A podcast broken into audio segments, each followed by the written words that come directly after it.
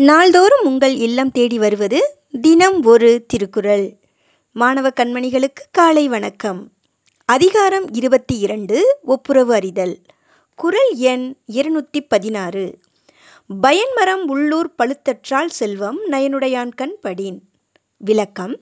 உலக அன்பு உடையவனிடம் செல்வம் இருப்பதென்பது பழமரம் ஊர் நடுவே பழுத்தது போன்றதாகும். பிறருக்கு உதவி செய்பவரிடத்தில் செல்வம் சேர்வது ஊரின் நடுவே பயன்மிக்க மரத்தில் பழம் பழுத்தது போன்றதாகும் என்று கூறுகிறார் திருவள்ளுவர். மீண்டும் குரல்.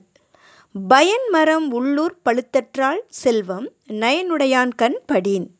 நன்றி மாணவ செல்வங்களே இந்த நாள் இனிய நாளாய் அமைய வாழ்த்துக்கள்.